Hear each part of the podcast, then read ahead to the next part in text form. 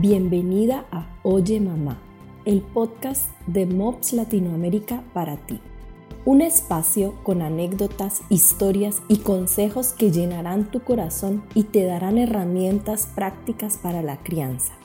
Acompáñanos junto a muchas mamás de América Latina que quieren compartir sus aciertos y desaciertos y abrir su corazón contigo. Bienvenida. No quiero. Por Mónica Rovira. No quiero.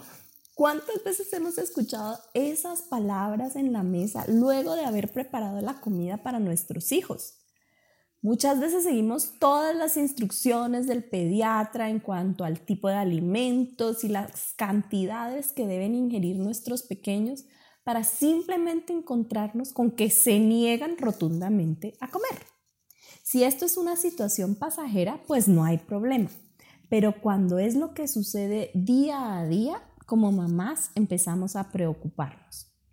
Hace unos días nos reunimos con un grupo de amigas que somos mamás de preescolares y pusimos este tema sobre la mesa. Las soluciones fueron tan creativas que me sorprendí al ver el bagaje de conocimiento que tenemos las mamás. Aquí les voy a resumir algunas de estas ideas. Primero, es necesario hacer del tiempo en la mesa una experiencia deseable, que sea un momento para compartir como familia, que al menos una comida puedan tener nuestra atención. Para esto es bueno tener algunas actividades además de los alimentos, tener temas de conversación y, ¿por qué no?, algunos juegos o dinámicas que ayuden a los niños a disfrutar de este tiempo. Podría haber un día a la semana que sea una comida especial en la que los niños puedan participar de una manera activa. Es como cambiar la imagen que tenemos de sentarnos a la mesa. A veces es necesario que los niños disfruten la experiencia, aunque al principio no tomen sus alimentos como lo esperamos. Otra gran idea es involucrar a los niños en el proceso de la compra y elaboración de los alimentos.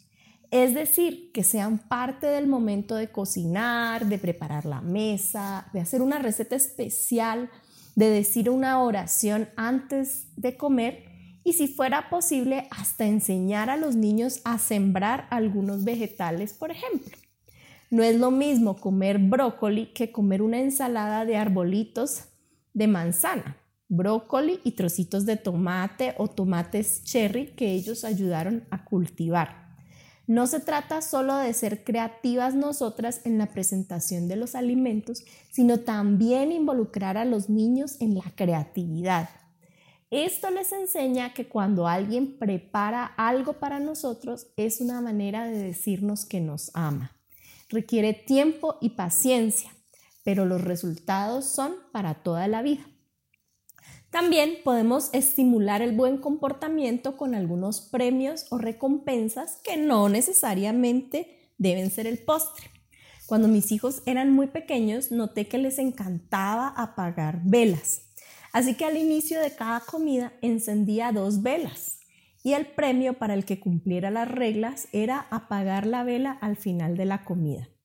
La verdad me encantaba a mí tener una vela encendida en la mesa y era un recordatorio visible para mis hijos que debían comportarse.